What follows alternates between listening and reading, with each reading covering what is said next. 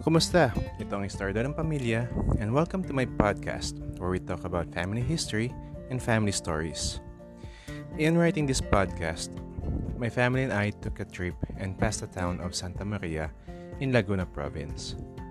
Kapag dumaan kayo galing Mabitak, ang unang bubungad sa inyong pagpasok sa unang barangay ng Santa Maria ay ang mga libingan. Parang pumasok kami sa isang subdivision ng iba't ibang maliit na sementeryo Both sides of the road nakalocate ang mga puntod. Akala nga namin pagpasok namin through the arc, mga bahay ang nakikita namin. Yun pala, mga mausoleums na pala yun.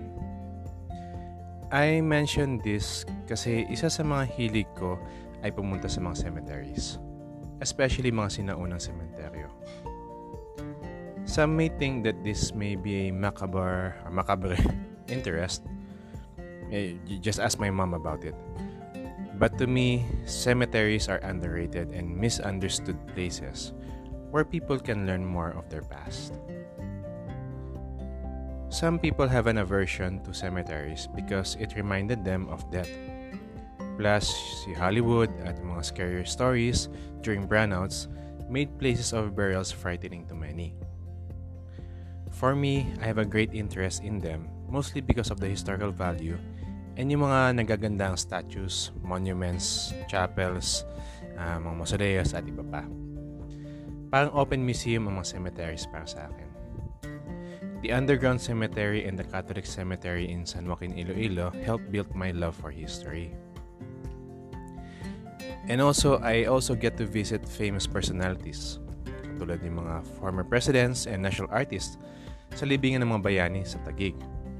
Or sina Ninoy, Cory at Anderson Noynoy Aquino at si Rico yan sa Manila Memorial sa Sukat. Masaya na ako na nakalapit ako sa mga sikat. Kahit patay, kahit patay na sila. But lately, when I visit the cemeteries, I find myself looking at the lapidas or headstones and read the names, their birth date, and death, and even the epitaphs. Or epitaphs. And looking at the dates, I wonder if they lived a ripe old age, what their life was. Or if they unfortunately died young, what was the cause of their demise. I was looking for their stories. May, may pagkatolits din naman ako. On a personal level, I visit cemeteries to visit loved ones who passed away. The first funeral process, procession I attended that I remember was when we buried my mom's my mom's mom, yung lola ko, in the old Catholic cemetery in Sariaya.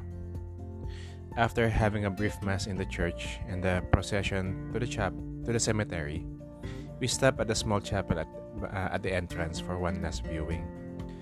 One of the things that stood out that day was a painting in the chapel. I can't remember the details, just that it was dark and fiery. And siguro nagkamali, I, I think nagkamali Siguro mali ang pagkaalala ko. But I had an impression it depicted hell. That painting is gone now, so hindi ko ma-verify kung tama ba nakita ko. I also visit family members who I have not met before. Like yung great-grandfather ko, who was buried sa libingan ng mga bayani. Every time we visit him, I remember his life and his heroic acts and sacrifices he did for the country. There's also a story which I was too young to remember. When my great uncle, si Severo Sanglap Jr., died and was given military honors in his burial, my parents noticed I was missing and searched for me. Yung pala, namumulat ako ng mga basyo ng bala na ginamit para sa military gun salute. Last year, I visited again for the first time in many years my great-grandmother, si Genoveva Sayas Dakita. Uh, before kasi, she was buried in the old cemetery in Lucena City. Uh, yung cemetery na yun, even if it was old, there were many interesting monuments and mausoleums of prominent citizens. And napakaganda and unique kasi marami sa marami mga monuments doon are art dis, are art dis, are art deco designed. Ayun nga, sa, maganda siya and unique sa sa mga nakita ko sa lahat ng cemeteries. Ang problema lang is marami na ang nakalibing doon and cramped na rin ang space.